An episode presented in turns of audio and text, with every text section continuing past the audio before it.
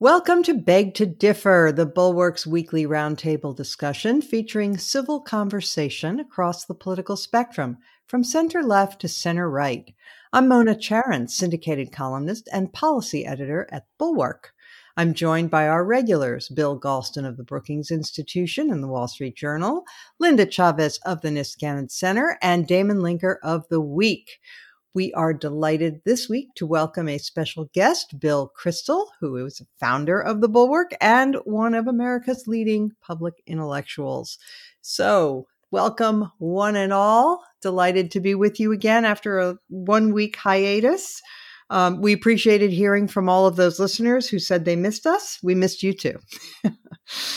all right, to begin, let's start with um, getting through the winter. Uh, it is uh, at this moment the figure is 273,000 Americans have died of coronavirus. Uh, there were yesterday uh, 2,798 alone on Wednesday of this week. So you know we, have had lots of warnings. Now, in addition to that, the um, the relief that was passed in March is running out. So um, Bill Kristol, what do you make of the basically, let's call it what it is the climb down by Democrats uh, willing to accept far less uh, for a, a, package than they had been talking about before. They had been using the figure of 2 trillion. Now they're talking about, I think it's 900 million, 908 billion, sorry, 908 billion. Yeah, you're so out of touch to be talking about millions. Right? I'm sorry. Yes, I don't know what came over me. it used to be real money. Yes, Dirksen said that once. Yes, in the olden days. Yeah. Um, look, I, I, think it's an. Int- I mean, leaving aside which party they both kind of uh, were excessively stubborn and didn't feel much pressure, I guess, to really come to a deal before the election. And uh, if they're feeling pressure now, that's good. I think whatever deal is made is frankly good because it can always be supplanted and supplemented by what happens after uh, Joe Biden becomes president. And for me, it's a little bit of a test of whether we can. Uh, let me put it this way: We've been uh, people, all of us have been debating for a month at least, or almost a month since Biden won. Are we just in for four years of brutal trench warfare? Ron Brown seemed to describe the election results as making the trenches just wider and deeper than ever, and that would seem to be the safer bet based on recent history. Or conceivably, could you have sort of a moment where somehow there's enough disgust at the hyperpolarization and partisanship and gridlock and everything that you get at least uh, in some areas some uh, you know some, some, some people working together maybe with leadership that's the easiest way but maybe with uh, you know non-leaders come you know gangs of eight and so forth in the house and the senate. And we saw a little bit of that on on the pandemic relief package. I, I haven't followed it closely enough in the last few hours i'm not sure we know what's going to happen but I, I, took that as a hopeful sign that the Biden years might not just be a replay of the last decade or two. Um, Linda, there's a caucus in the House, a bipartisan caucus called the Problem Solvers Caucus. Now, Think about that for a second. I mean, if they're the problem solvers, what are all the rest of them doing there? That's right. we thought that was why we sent them was to uh, uh, to solve problems. But they uh, were they were instrumental in uh, in bringing forward this latest um, compromise. Yes, plan. they were. Yeah, they were. And, you know, like Bill, I, am actually hopeful um, that we're going to see some movement. I mean, you've already had Mitch McConnell, you know, warming to this idea. Um, they did get, you know, something that was very important to Republicans, which was a kind of limited um, liability protection for employers, which frankly I'm sympathetic to. I was uh, just going to ask you. I bet you are sympathetic to I that. Am. Can you just right? So, so you you're on the board of a very big company. Can you just explain to listeners why you think that's important?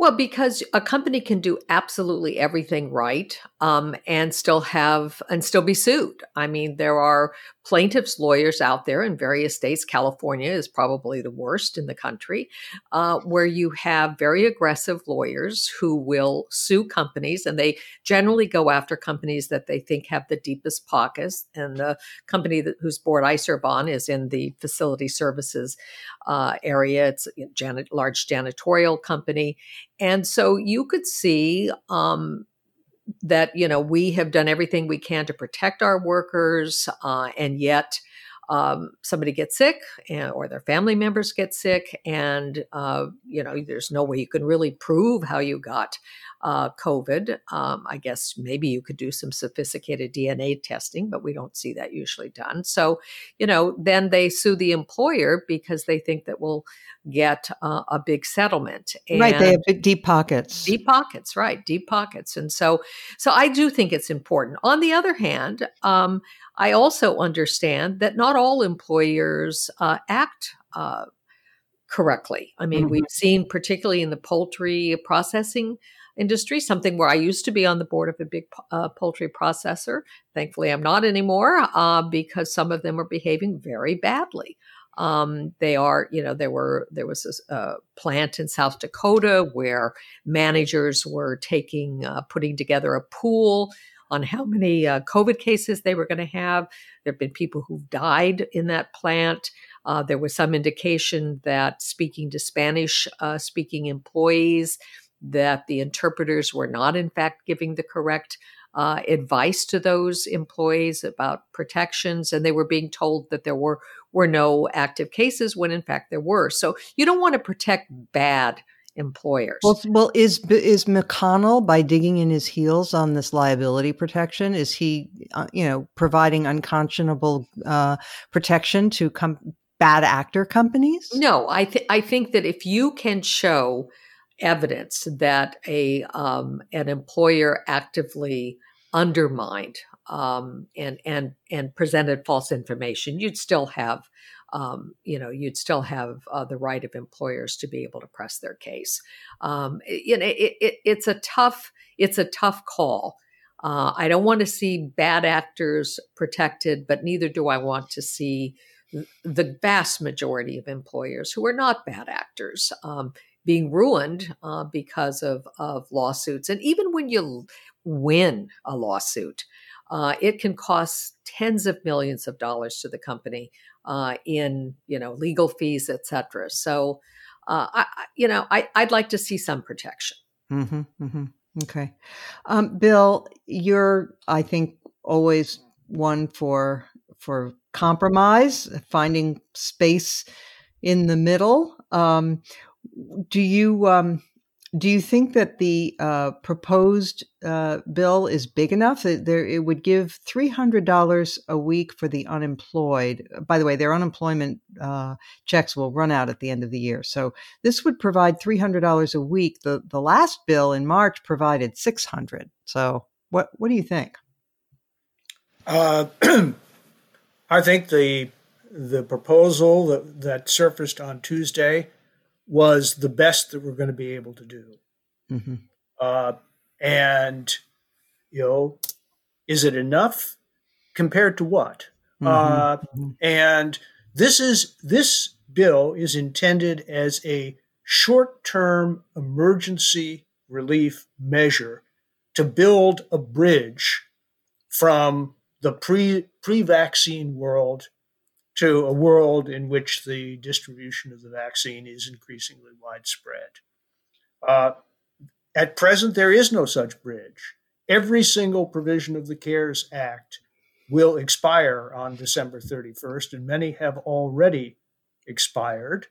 Uh, people, you know, people have exhausted their unemployment insurance, and many more will.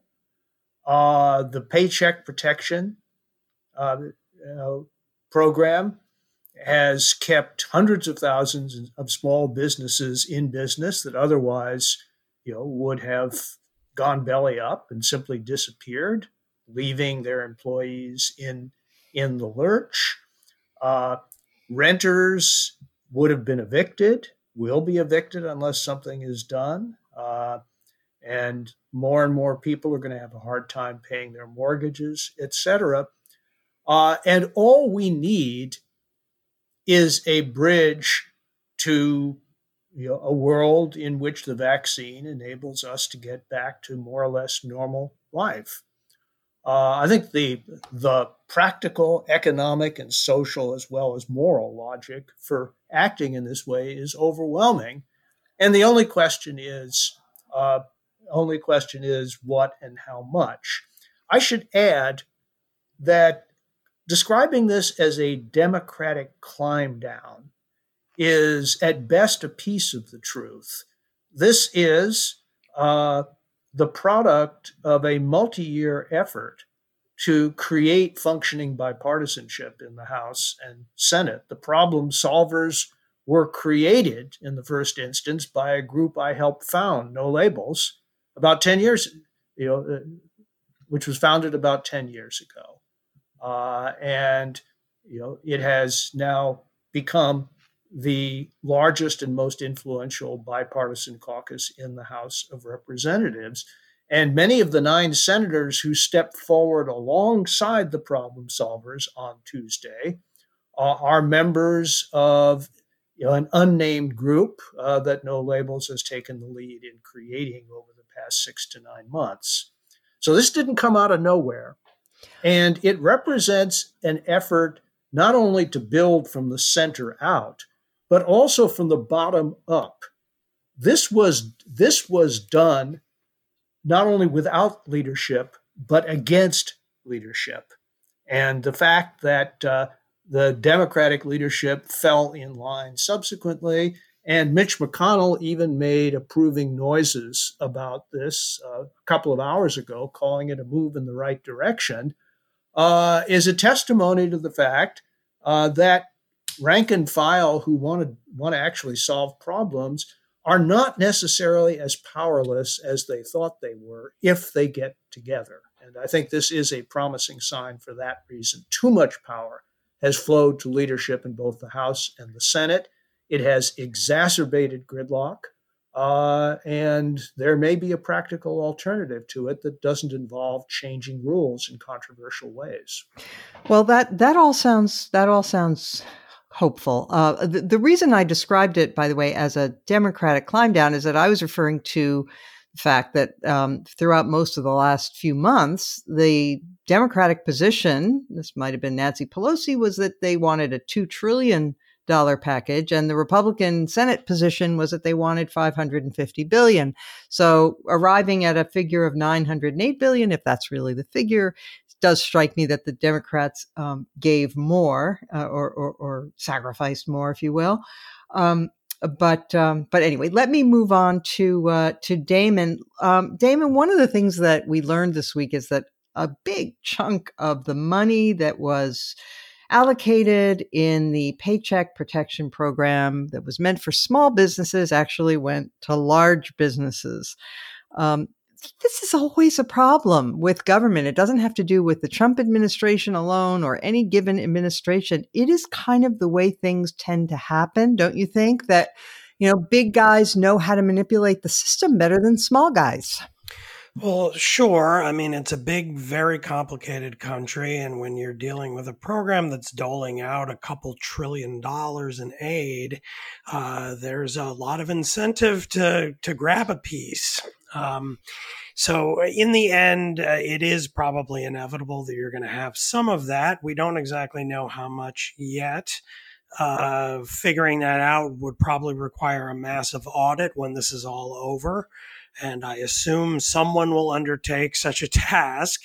Um, my own sense of it is that this was such a national emergency that I, I hope we don't get too bogged down in uh, trying to um, kind of follow up on wrongdoing. Um, I do think, obviously, if there was something truly criminal going on, we need to look into that and punish people. But uh, by the same token, uh, this the money was enormous, and that actually I think is something that we have to keep in mind in, in talking about the current negotiations over a bridge package. Um, you know, even in the the darkest days of the Trump administration, this was this was the largest economic aid package I think we've ever seen, passed relatively quickly in just a few weeks. And it really has helped to do exactly what it was designed to do, which is, as Bill mentioned, to keep businesses afloat until this all ended. So we didn't end up with massive business uh, bankruptcies, which then contributed to the depre- to a kind of depression driven by an absolute command uh, collapse in demand in the economy that people simply could not afford to buy anything, which led to a downward spiral. So. I think uh, I think it, we've gotten through this well enough. We saw over the summer when when the COVID numbers went down throughout a lot of the country that the economy really was struggling to come back remarkably fast. That gives us hope that when the vaccine is distributed widely that the economy will bounce back again very strongly. A lot of money is sitting on the sidelines in people's savings accounts uh, and as people are going to be eager to spend, but not if people over the next intervening two or three months uh, end up uh, facing that kind of collapse that we were originally worried about last spring. So um, I am, like everyone else, it seems, uh, mildly hopeful that we're actually going to pass something in the next week or so, uh, certainly before the end of the year, and that this is going to be a very good thing. Bill, did you want to follow up? Yeah. Uh, I just wanted to say, Mona, that uh, although I certainly agree that the Paycheck Protection Program, uh, f- regardless of its flaws, was positive for the country, positive for small businesses, and positive, positive for workers, uh, the regulations that you know, that implemented it could have been drawn up to prevent some of the excesses that we've been reading about in the past 24 hours. For example, why did a number of very prosperous law firms, including the one headed by President Trump's personal lawyer, get $10 million of forgivable loans from the Paycheck Protection Program? I do not believe that they were in any serious danger of going yeah. under the way so many restaurants and gyms and other small businesses have. And uh, right. uh, I just think that the program could have been implemented in a way to prevent uh, these excesses, which I really think are quite smelly. Hmm, good word. All right. Um, let's hope that uh, we are seeing uh, the the birth of some some benevolent bipartisanship. I wouldn't bet too much money on it, but at least so far this is this is a good thing. All right, let us turn now to consideration of the cabinet picks by the president elect. Uh, you know, the it, it's funny that we barely talked about Biden. You know, he he he won the election for soundly, and uh, yet you know he he is um, he's not the front of mind because the crazy takes up so much of our attention. And we'll get to that in a minute. But let's talk now about the cabinet choices thus far. Um, Bill Kristol. Uh, so some of these, uh, well, some of these are just like a, a fantasy of what a middle of the road person would have wanted, right? I mean, Janet Yellen at Treasury, and eh, what do you what do you think? Yeah, no, I, am I'm, I'm pleased, and I think a lot of moderates are. Biden ran as a moderate throughout, and everyone kept waiting for him to. Not everyone, but a lot of people, certainly conservatives and Republicans, were expecting him or claiming to expect that he would be caving to the left momentarily, and yeah, the forces were so strong, and uh, yeah, that's where the momentum in the party was. And he never did really much during the campaign. Quite the contrary, I'd say.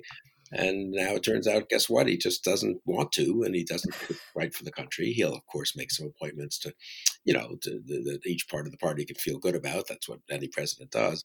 But no, on the big appointments here in national security and economic policy, they've been quite centrist. They've been a lot of people who were in office, you know, before. And uh, one interesting question for me, especially in foreign policy, is you know, have they been a little bit mugged by reality? I mean, they came in with President Obama in 2009, understandably had really high hopes of how he could change everything after Bush and Iraq. I think mm-hmm. there's a mm-hmm. little more now of a kind of sober view of the world and of what can and can't be done and of the immediate task, which from my point of view will make them a little more uh, centrist, I guess you'd say, in, in foreign policy. But I, just on your first point for a second, it's so interesting. I mean, I've been on so many, several other podcasts and discussions, panel discussions yeah, everyone it's like Biden's the last thing everyone talks about. We first we have to talk about Trump and the craziness. Then we talk about can the Republican Party be saved, or can conservatism be saved, or the future of conservatism, right. especially on a conservative-oriented, you know, uh, outlet. And then if everyone gets around to like remembering that maybe we should say a word about the incoming president of the United States, it kind of matters how Biden does. I mean, a it matters for the country, obviously, but b it matters politically. I mean, if Biden is a reasonably successful president, our politics look very different, I think, by 2022 or 2023 than if he's uh, some kind of failure, either because he failed because he was foolish or just failed because of bad luck, which can, of course, happen. Uh, the world is the world. But so I, I, think Biden is a very important figure for the next uh, moments of American politics. Probably a transitional figure, but a transition to a better future or a transition to total collapse. I mean, it's really a, a, a lot depends on how he does. This is so true. And, and yeah.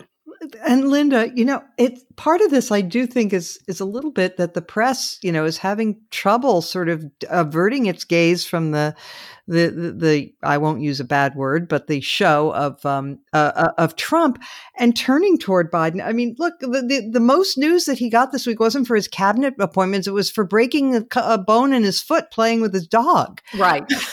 no, you know, it, it's absolutely true, and I will use a bad word. They're they're having trouble averting their gaze from the crazy because the crazy is entertaining. Yep. And, you know, if you are a cable news watcher, as I unfortunately keep it on in the background a lot of the day when I'm doing other things, and, you know, you've sort of become addicted to getting up in the morning, checking your iPhone to see what crazy thing has happened overnight. I mean, I had sort of hoped that as of the Saturday after the election, we could turn away from that and that we could go back to, to having a normal life. You know, it, has been interesting. One of the things that I have found myself doing, and I probably disappoint you and others on the program, is turning to Fox News Channel because they cover more uh, news. They have news beyond what's going on, you know, in politics. And as long as you stay away from the primetime programs, as long as you huh. watch during the day, you watch Bret Baier at six o'clock. I mean, yeah, they're, you know, I, they're still not great, but at least I find out what's going on in other parts of the country, what's going on in the world. Um, you Linda, know. that's what the BBC is for. oh, okay. Maybe that's okay. That's what I'll do. I'll start watching the BBC. But you know, I, I mean, I do think that um, Bill is right. I mean, I think that Biden is going to be a transitional figure, but you know, pray God that it is a transition to normality, to going back to having, you know, a, a much more reasoned uh, policy discussion on issues. I'm happy to fight with the with the Biden folks over policy. There are going to be lots of things they do that I'm going to be unhappy with, but I want to get away from attacking people you know, uh, all of this weaving of conspiracy theories. And, you know, I look at Neera Tanden, for example, who everybody is, not everybody, but at least Senator Cotton and others are saying, oh, no, she can't be, um, she can't be nominated because of her tweets. What, what, planet have they been living on? Oh, yes. And maybe I don't think of her as as um, a radical because I am not a regular consumer of Twitter, as you know. Um, but she is always I've you know, participated in a program with her on occasion. And I think she's, you know, she's not to, I'm not going to agree with her on everything, but, you know, she's not some crazy uh, left wing socialist. And in fact, some of the left wing in the party don't seem to like her because they think she's too moderate. Right. Well, um, Damon, they also think Ron Klain, we're talking about some of the people on the left wing of the party. They're not thrilled with Ron Klain. He's sort of seen as a centrist and Anthony Blinken at state. Um, they're not crazy about Avril. I don't know if you pronounce it Avril, Avril Haines as the new director of national intelligence, first woman to be in that post, by the way. Um, but uh, because she participated in the drone program um, in the Obama administration. Um, so, what do you make of those criticisms, and what do you um, what do you think about the critique that you know he apparently is getting a lot of you know buttonholing over the fact that he hasn't named any African Americans to major positions yet? Well, on the uh, on the first point, I think it is it, you know one of the issues that they're dealing with, even aside from ideology. Oh, excuse me, except for Linda Thomas Greenfield, I apologize as UN ambassador. Oh, okay, okay, sorry, go ahead. I, I, wasn't going to say much in response to that part of the question anyway, because I'm, I'm okay. not I'm not big on uh, kind of I don't know I, will I'll insult someone by describing it as bean counting, but uh, I don't really think in those kinds of identity politics categories for hires.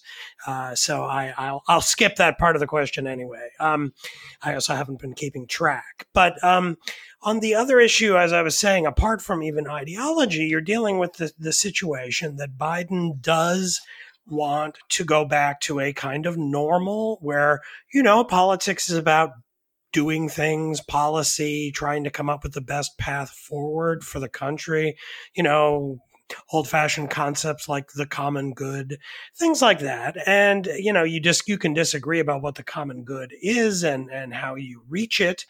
But um, that that desire to run politics that way, out of a kind of public spiritedness, means that he's going to want to draw on people who have experience, who have done politics like that. And who does he have to draw on? Well, the people who were in positions of power under the last two presidencies, Obama and and Bill Clinton, both of whom were pretty center left people, uh, despite some of the rhetoric against both of them emanating from the further precincts of the right. Uh, they were not all that far away from the center line, and the people who worked for them uh, are pretty much the same. So, the only way Biden will be able to kind of throw a few bones to the left will probably be by appointing people who have not had nearly as much experience in the upper reaches of the executive branch. So, um, there's that dimension to, I think, uh, the the incoming administration's decision making as well. They're sort of locked in to the normalcy of the way this usually works. And you saw it. I mean, when Reagan was in, and uh, the first Bush administration, that was 12 years of experienced conservatives. And so when you got finally to George W. Bush. Wow, a lot of the people in the first Bush admin- in the second Bush administration drew on people who had been in office previously. And that's the way it always works, unless you kind of break and say the whole system is corrupt. We need to bring in the whole new people who have no experience. And I think you would have seen some of that in a Bernie Sanders administration, God forbid. Uh, you saw some of it in the Trump administration, and uh, we'll see going forward. But I don't think we should be surprised that Biden is drawing on talent that uh, actually has some experience under its belt. What a concept. Um, Bill Galston, um, I was a little surprised that when Biden named his Secretary of State, um, that he didn't also name his Defense Secretary. I thought that Michelle Flournoy was sort of had the um, had the, the the the had the the skids had been greased for her. I thought, but um, he hasn't done that. Do you have any insight into what's going on at you know, in terms of his consideration of the defense post? Well, I've been monitoring, you know, the left wing critique of Michelle Flournoy, uh, and which has been, uh, you know, a steady drumbeat. Mm. Uh, you know, they don't they don't like her uh, in part because they see her as more of a hawk than they want in that position. They especially don't like her because they see her as part of this endless revolving door process, you know, where you you work in the defense industry, then you go to the defense department, then you go back to the defense industry, and so it spins. Uh, and like many other people in the defense biz, uh, she has been around that door a couple of times. Uh, I think I, I, think that the Biden folks were probably surprised uh, by the breadth and vehemence of opposition to her. I don't think they anticipated that. They may end up nominating her anyway, uh, but I don't think it's an accident that those two nominations weren't announced at the same time. Mm-hmm. Um, but getting back to some of the other pressures on on the Biden team, uh, it's it's one thing to have left wing criticism of the racial and ethnic composition of your appointees. It's another thing when Jim Clyburn starts speaking up. Yeah. As he did a couple of days ago. And I can, you know, I think it would be very surprising if Biden did not nominate an African American to head the Department of Justice. Indeed, I'd be astounded if he didn't in these circumstances. Mm-hmm. Right? If there had been more senior African American appointments in the past week, maybe some of the pressure would have been off. But now it's on. Uh, and it will only intensify if the person who now seems to have been anointed the front runner uh, at HHS, namely uh, the moderate centrist uh, governor of Rhode Island, Gina Raimondo, if she gets the nod at HHS, uh, then I think it would be political malfeasance not to look at hard at someone like Deval Patrick, uh, you know, the two-term governor of Massachusetts and someone with DOJ experience to head the Department of Justice. Yeah. By the way, oh. I can I jump in just to say that uh, I see on Twitter as we record this that uh, uh, Raimondo will not be Biden's Health and Human Services nominee. Ah, so, because did she turn it down, or I have not read far enough to see the full story yet. But uh, maybe the next time I speak, I'll fill you in. okay, because she's not a she's not a great favorite on the left either, uh, because of the way she dealt with Rhode Island's pension system, right. which many public employees did not particularly like but I did. I thought I, I think. Oh, that that that'll save her now. yeah, I know exactly, exactly. She's she's tops on the on this podcast at least, uh, and also my my friend Mike Murphy loves her. He he never misses an opportunity to plug her. Uh, but in any case, um, uh, Bill Kristol, in light of what um, Bill Galston has talked about with these pressures on Biden. You know, there there was a tradition before Trump that um, that presidents would have one cabinet member of the other party, eh, and uh, and I'm wondering, do you think that Biden will go with that tradition, and if so, who would you think he might select, and for what? Yeah, just to save Damon from uh, for later, the uh, from having to speak about it later. The yeah, it looks like Raimondo. She says she took herself out of the running. Uh, she she's letting it be thought that she was a finalist. I don't think she's saying she was offered it. That would be inappropriate, presumably, and maybe she knew she wasn't going to get was not going to get it, and took herself out before not getting it, and maybe she thought she could get it and didn't want it, or thought there'd be too much. The Biden people asked her to take herself out because there was uh, left wing opposition to her. She's a pretty fiscally moderate, not to say conservative uh, person and would be not a huge fan of like massive expansions, I imagine, of some of these programs. Anyway, so she seems to be out, and which maybe lets the lets Mich- see makes it better for Michelle Flournoy defense. Jeh Johnson, I think, would be very good Attorney General, actually. So I think you could see those two appointments pretty pretty soon, maybe. Um, mm. The Republican, I've kind of assumed he would want to put a Republican into one of the second tier appointments, and their issue, someone like uh, uh, Congressman Dent from uh, Pennsylvania uh, is a kind of pro-infrastructure, kind of old-fashioned, you know, Midwestern Republican of that type. Doesn't mind spending right. real money on roads. Is he is he still in Congress or did no, he retire? He left in 2018, 16, okay. 18, I can't remember. Right. Um, so he's, uh, you know, but well respected, good relations on the Hill. Wouldn't hurt to have him there if they were trying to peel off 10 moderate Republicans for some House vote at some point, which, you know, might be important. So I could imagine him, and there are obviously others and former governors and so forth. Uh, I, I, should think that I would think that Biden would want to do that, and I don't really think there'd even be much opposition among Democrats if one of 15 or however many there are these days cabinet agencies goes to a, a Republican who supported Biden. I mean, it would be a I don't think it'll be a Republican who supported Trump.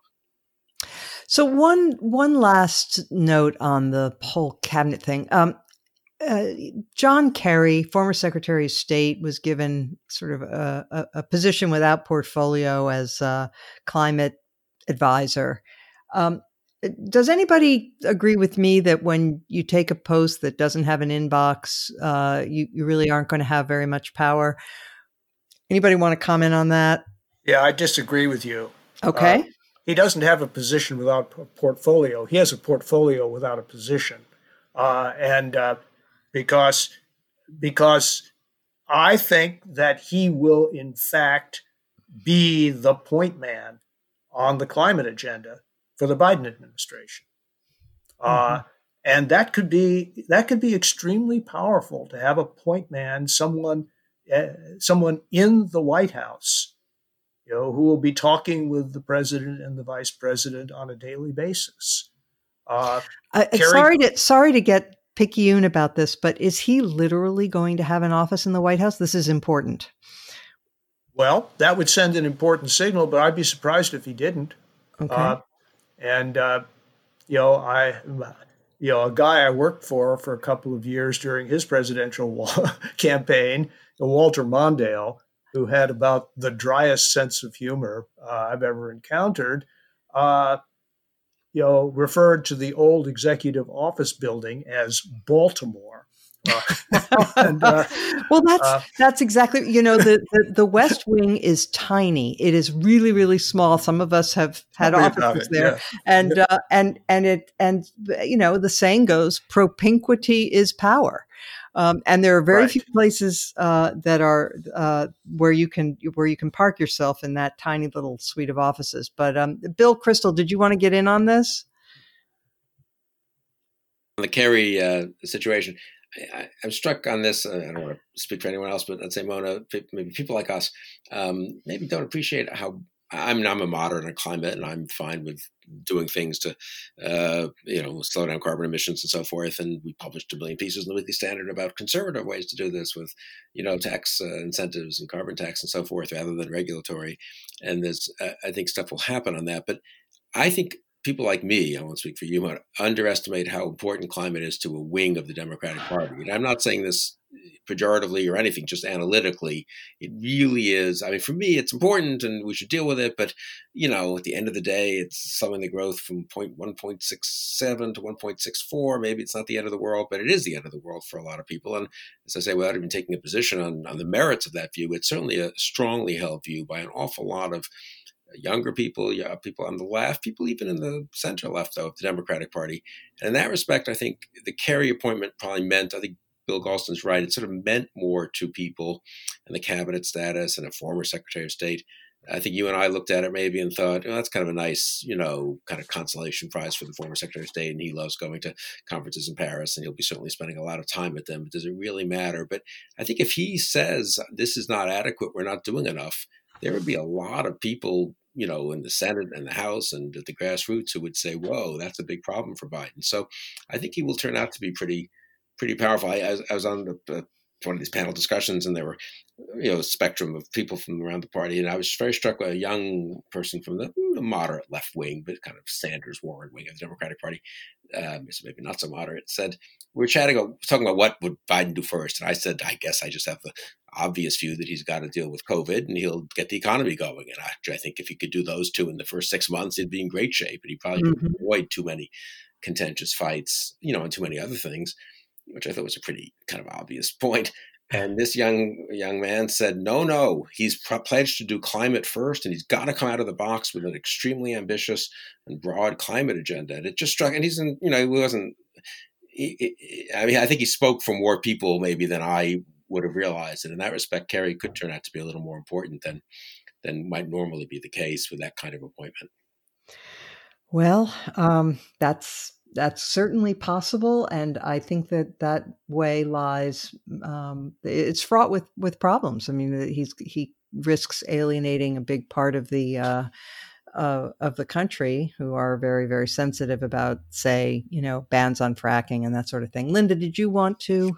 Uh, no, I, I, was going to weigh in on the question of a Republican choice. And I mean, I do think um, that he will have to pick a Republican and it will matter uh, whom he picks um, it would be it will be very interesting to see. He could, he could obviously go with a never Trumper. I mean, Jeff Flake could be uh, maybe persuaded to come in. I look at Larry Hogan. Of course, he just got reelected a couple of years ago, so he might not want to come in. And I think he has ambitions in 2024. Uh, but there are a number of others um, as well, and it would it will be interesting to see what you know what kind of person he picks. Obviously, John Kasich would seem to me to be a very obvious choice, and giving him you know a HUD or uh, one of the you know I don't think he'd go for transportation, but maybe he'd go for HUD. I don't know. Um, I, I, do think he has to do that. I think it's important uh, to send a message that this isn't bipartisanship in name only. That there are going to be um, some some real effort to bring people in to the the new Democratic Party under Joe Biden. Okay. Um, let us. Oh, and by the way, before everybody writes to me and says that I don't appreciate the importance of climate, I I do. I understand it. I'm just. I, I was. I, I'm not saying that we shouldn't do anything. I'm just saying that if if a huge package such as the young man that Bill Kristol was mentioning uh, were the first thing that Biden did, that that would be politically uh, risky. Okay, let us turn now to um, to the uh, the the crazy to the president's conduct. He's still not accepted the outcome of the election. Um, and I just have to share with you all, if you haven't seen it, um, an article that was in today's Politico, which is really kind of funny. Um, it, the, the, headline is Trump's Georgia rally sparks GOP anxiety. So, so Trump is going down to Georgia um, Saturday and uh, one of the Republicans quoted said, If all he does is whine and complain and talk bad about Kemp and the Secretary of State, then the trip will be a disaster and he might as well not even come. This is a crazy time in Georgia politics, that's for sure. Well, that doesn't even begin to capture it. Um, so, uh, Damon, uh, we've had um, Sidney Powell uh, the president's erstwhile attorney, she's no longer an official attorney for the president, going down to Georgia and saying, I would encourage all Georgians to make it known that you will not vote at all until your vote is secure. And similar messages from Lin Wood. Um, so uh, they're geniuses, right? They're they're suppressing their own vote yeah, yeah. I, I, tweeted last night that, that this is like chess with so many dimensions that it's ripped open a black hole in the fabric of the universe. Like this is this is just total bizarre uh, situation here where you have the most rabid right wing Republicans going so far that they're in effect telling Republican voters not to participate in the election anymore. Basically, to cede the Senate races to Democrats, I guess to kind of prove a point. It's hard to fathom what anyone thinks is going on here, but this is just pure crazy town right now. You had yesterday the still sitting president of the United States dropping a 46 minute InfoWars style rant about the election being stolen from him on Facebook that, as of this morning, the last time I checked, had 575,000 likes.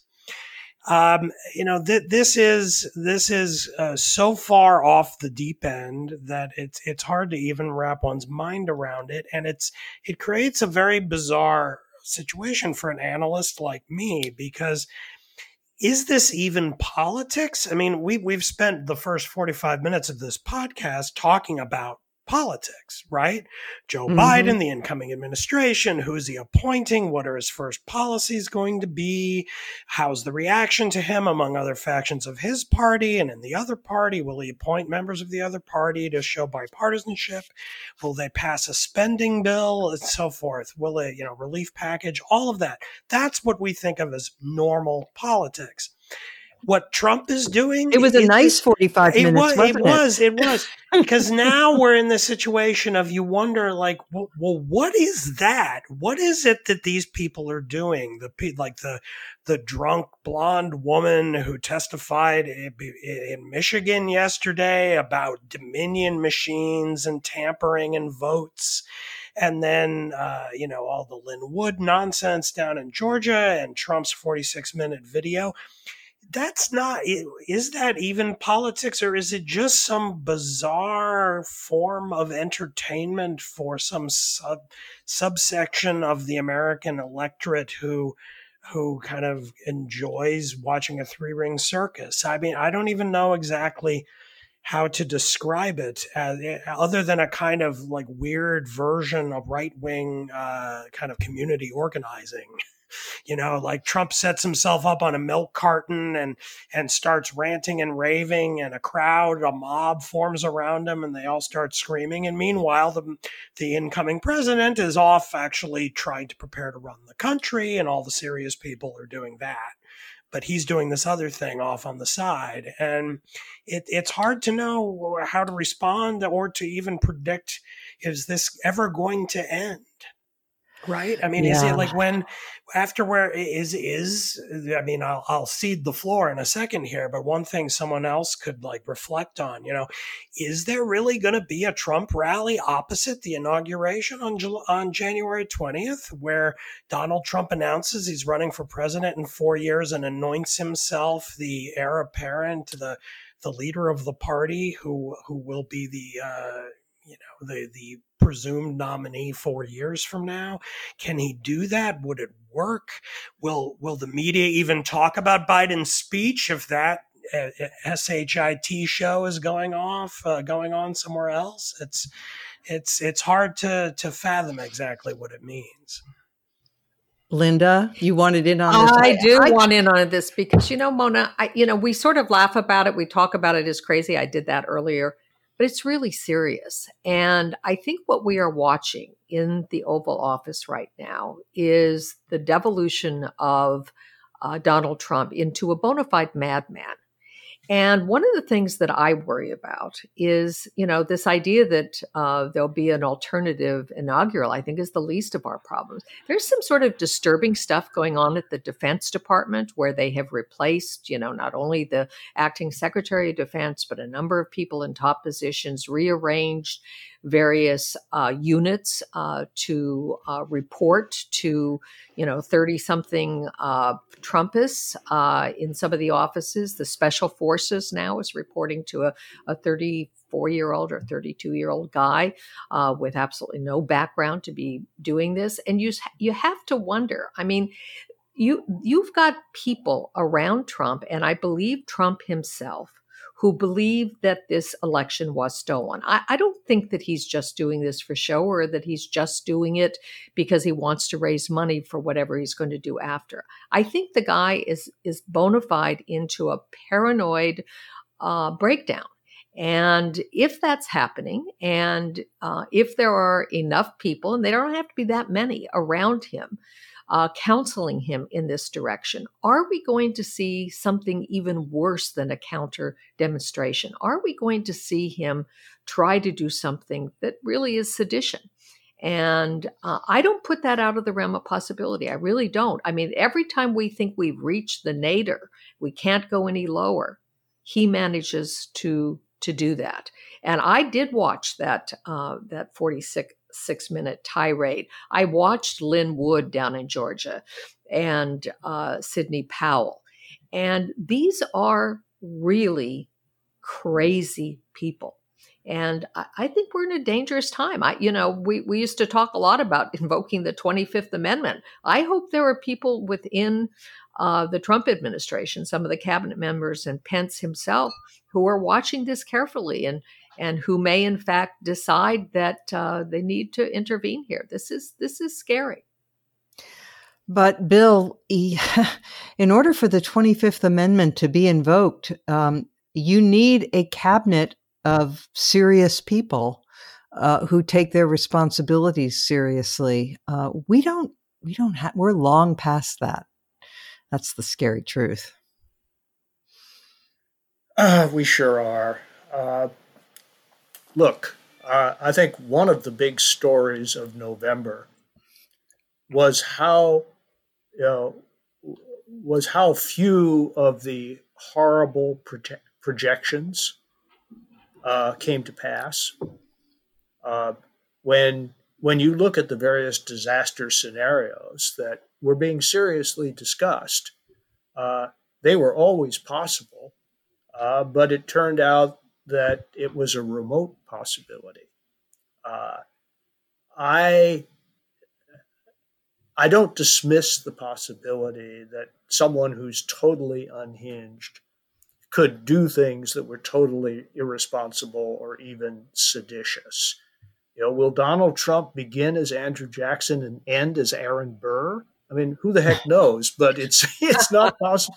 It's not possible to rule that but, out. But his lawyers argued before courts that if he did shoot someone on Fifth Avenue, literally, that he would be uh, immune from prosecution for as long as he was president. His lawyers made that argument. I'm aware of that, but I'm sure you remember the court's response as well as I do. That was yes. not considered to be the strongest argument they could have offered.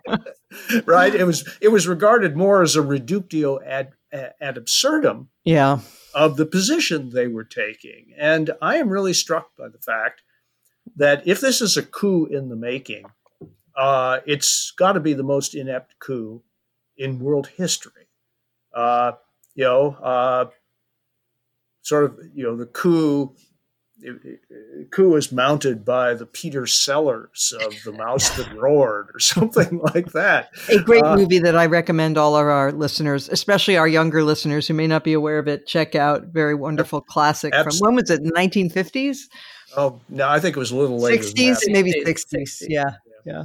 But uh, so at, at, at any rate, uh, you know, I think we ought, as we as we think about these terrible things, uh, we ought to try to attach probability estimates to them, as well as you know, a simple assessment of how terrible they would be if they happened.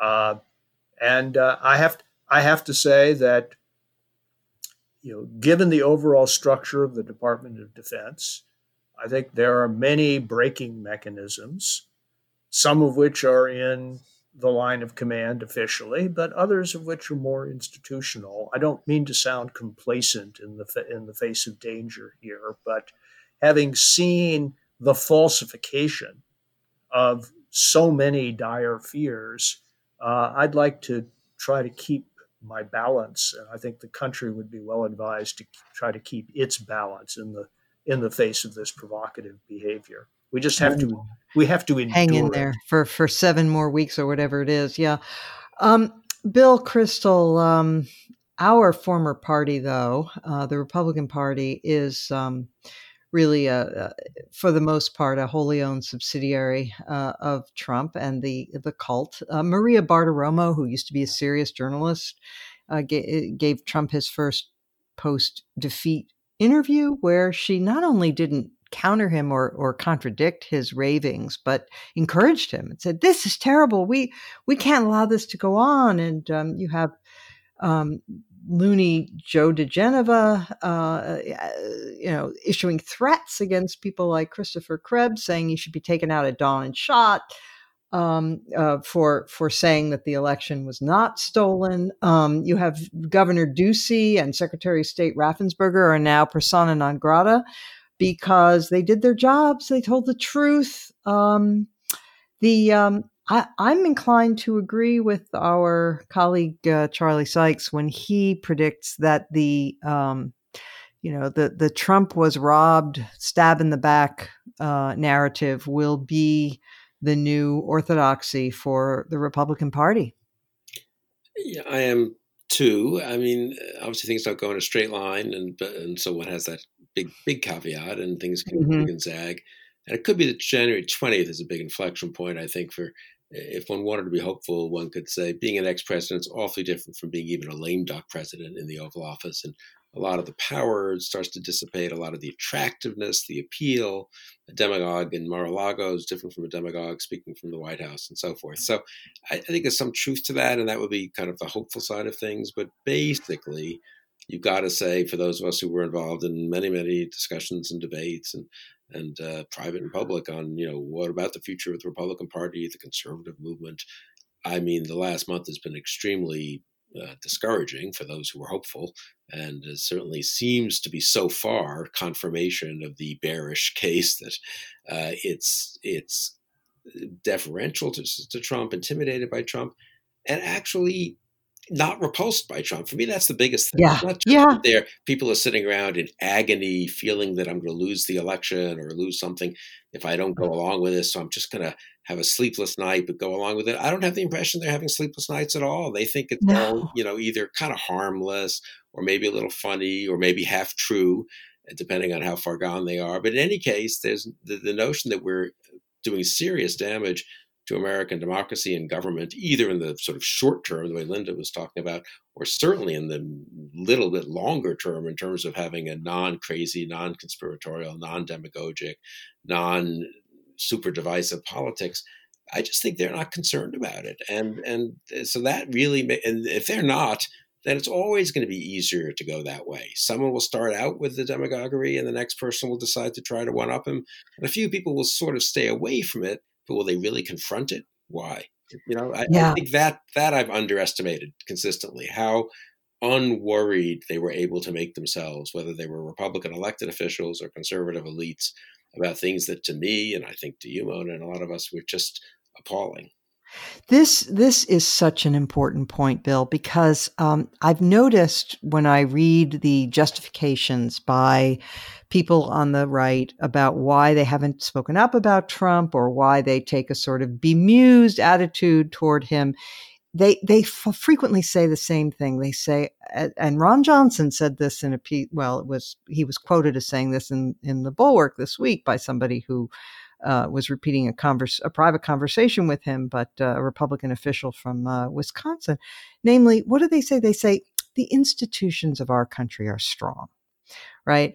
And and they assume that the institutions are so strong that there's any amount of arson and destruction that you can wreak on them. And, you know, I sort of have this image of them sitting in the burning rubble of what had once been the United States of America saying, you know, and on their tombstones, it will say, our institutions are very strong you know, they are weakening them. The institutions aren't, they don't stay strong all by themselves. People make them strong. People uphold them. And the only way to keep institutions strong is to continually reassert those virtues, those values.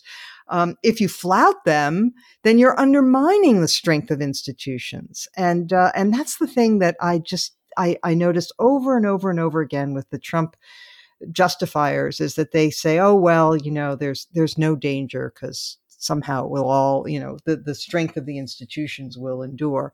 Bill Galston?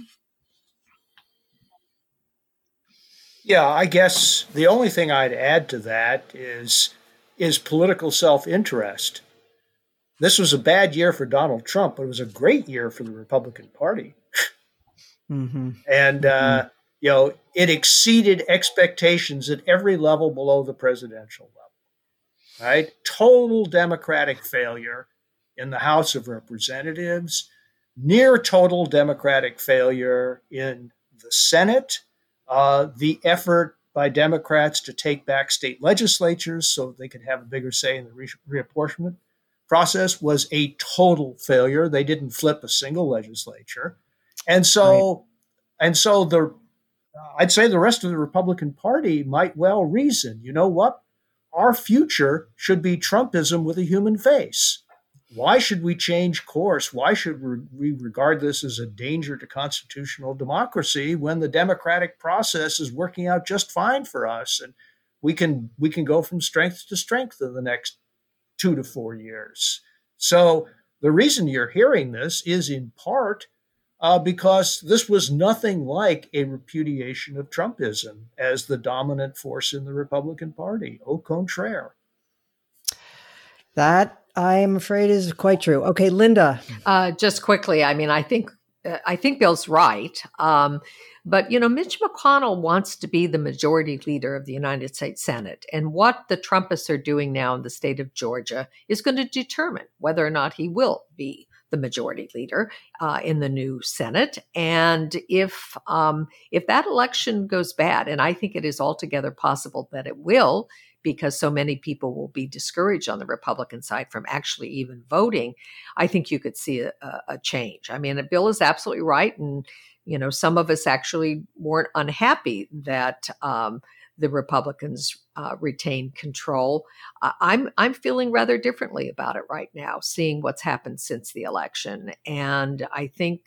Uh, if in fact, you know, I, am actually no fa- uh, no uh, fan of uh, Reverend Warnock. I, you know, Ossoff, I know less about, but you know, if the two of them get elected, um, that's going to be the end of majority leadership for Mitch McConnell, and he may look back uh, uh, wistfully at his opportunity to have stood up and and been a man.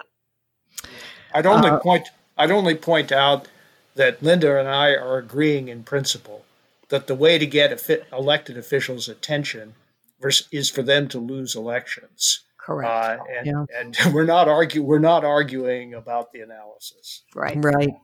Okay, Linda, let's stay with you for our final segment. Uh, the, uh, the highlight or low light that you want to emphasize. Well, I wanted to uh, point to something actually picking up on something that Bill just talked about, which is reapportionment.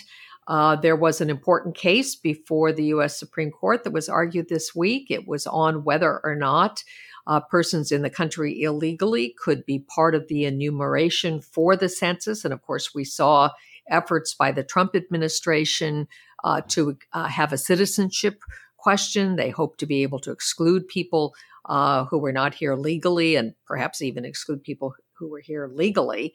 Um, it, it, had a very skeptical uh, audience this week, even from uh, some of the conservative members of the court, including Amy Coney uh, Barrett, who uh, talked about the text itself. Oh my, what a refreshing thought that we might actually look at the text.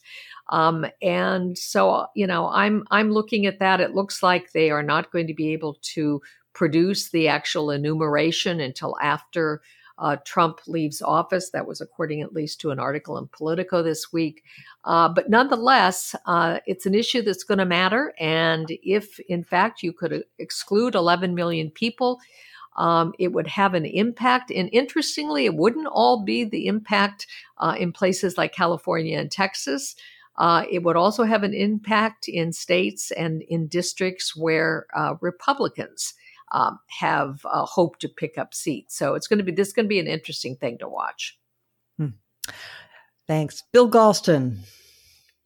Well, I'd like to nominate some heroes, uh, and by and large, they are Republicans at the state and local level who defied enormous pressure and did their duty as people responsible for managing uh, the presidential election, the, the, entire election, in fact, and for counting and certifying the results.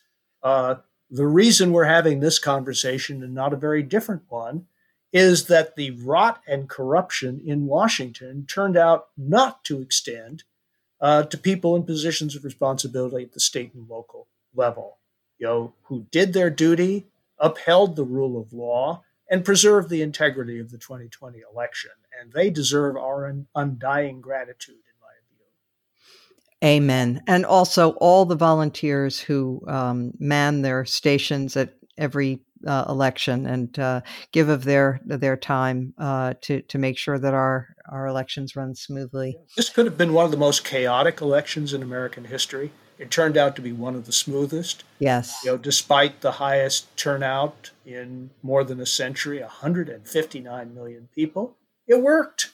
Yes. Hooray. Yes. Damon. Well, uh, I normally in this segment highlight something positive, something good I've read within the last week and recommend it to um, listeners. This time I'm more in the mood to highlight a villain of the week, and I'm going to make it Michael Flynn. Uh, oh. I'm not. I'm not going to weigh in on the justice or injustice of of him, his prosecution, FBI investigation, whether he was entrapped. I think there are powerful arguments and examples on both sides of that issue. But since he's been pardoned by our president, he has made very clear where he stands, and that is with the president. And even, if anything, to the president's right, in that this week he put his name to uh, an advertisement calling on the president to invoke limited martial law to hold a revote. Basically, he wants to redo the election in the hopes that Trump will win this second time. And uh, that I see as a as as one of the most flagrant betrayals of American democracy by by a major official, someone who's held important positions in the government and the military that I have ever seen in my life. So for that, I salute Michael Flynn. You are the villain of the week. Uh, I I completely agree, and I would just add that uh, you know for those keeping track at, track at home, uh, his lawyer uh, who uh, represented him during the last couple of years is Sidney Powell, none other than the same crazy Sidney Powell we've been seeing in the last few weeks. Um, and there's one more thing to note about both of them: they are QAnon uh, believers. okay, Bill Kristol. Uh, there's plenty to be worried about in America, but I guess I'll just mention two things quickly that are positive. One has been touched on already: the the election, which was huge turnout in the middle of a pandemic, not only went smoothly, but seems to have gone very accurately, and didn't even have glitches that we had as recently as uh, eight or twelve years ago. Actually, with people waiting in lines and a kind of de facto disenfranchisement of voters, seems to have been very little of that. Uh, it's ironic. The one that Trump and everyone are making the most fuss about probably literally had the least error, fewest errors, and the least corruption or even distortion, you might say, of the popular will of, of any election in our in recent times. So, and that was done in this kind of crazy decentralized way we do things, uh, a lot of things in this country, uh, with a huge number of citizen participants and volunteers and people paid 25 bucks to come for the day and so forth. And so uh, that's a kind of to- heartening from a, let's say, Tocquevillian point of view about the state of things in America. Um, and people turned out to vote despite you know, some health risk and, and, so forth, or had to figure out how to vote in a new way by mail and all that. The other thing, and this is more maybe of a Hamiltonian point rather than a Tocquevillian point, if you want to get uh, fancy about it, is I'd say the courts, what everyone thinks, and the ultimate effect of all of Trump's appointees and the Supreme Court being more conservative and all, in this post election period, there seems to have been, I haven't followed every single decision and who's made them, but seems to have been uh, responsible behavior by judges and by judges, whether they were appointed by, uh, you know, uh, George H.W. Bush or Bill Clinton or George W. Bush or Barack Obama or Donald Trump. So hmm. some heartening evidence of a kind of uh, certain kinds of norms holding, at least in that part, not a, not unimportant part of our government and, and in a way of our society, if, if you think of lawyers and the bar more broadly. So I think that's been sort of underappreciated in a sense. Yes, there was a. I second that too. Um, there was a, a particularly uh, vigorous uh, opinion issued in the Third Circuit by Stephanos Bibas, who's a former University of Pennsylvania law professor um, and uh, was appointed by Donald Trump but uh, his opinion said, "Look, uh, the voters choose the winner in in our system, not not the uh, candidates." And uh, it was a it was a rousing bit of uh, of of judicial writing and and demonstration of what you're talking about, Bill. Um, all right. Well, for mine, I would like to draw attention to a piece by uh, our colleague at the Bulwark, Amanda Carpenter, had a piece this week called The GOP is a Propaganda Party. And um, I have to say, she came up with an image that is kind of unforgettable. And as a fellow writer, uh, my hat is off to her because when you can come up with an image like this, it's sort of the rest kind of writes itself. She found this, this, there's a parasite that lives in the sea called Cymothoa exigua. Anyway, this parasite invades the mouth of a fish eats its tongue and sort of becomes the tongue of the fish. And then the fish sort of serves the parasite rather than the other way around. And this is the image that she used for the right wing media ecosphere that that has taken over the Republican Party. You know, she says, "Look, uh, it's it's the people like Rush Limbaugh and Fox News and and those folks, Hannity's and the rest. They are running the fish. They are driving the boat, as it were, um, not the other way around. Uh, people people, she said, think that uh, that that people at Fox News get their marching orders from the Republican Party, and she says, nope, it's it's the other way around. Um, and uh, it's a it's a very good piece. Again, it's called the GOP as a propaganda party. Uh, And um, we thank you all for listening. I'll just put in one final plug um, for Bulwark Plus, which is membership uh, organization that where you can join for a small fee and uh, enjoy our live streams and our uh, that the Bulwark does. We're doing one on December third, which is well, this this podcast will not um, will not air until the fourth, but uh, but uh, we're doing one tonight uh, with David Frum and Charlie Sykes and uh, Tim Miller and me, and uh, we do we do these on a fairly regular basis now, uh, but they're only for Bulwark Plus uh, members. So we urge you to um, to sign up. If you go to the Bulwark website, you can do that, and um, we look forward to talking with you again next week. Thank you all.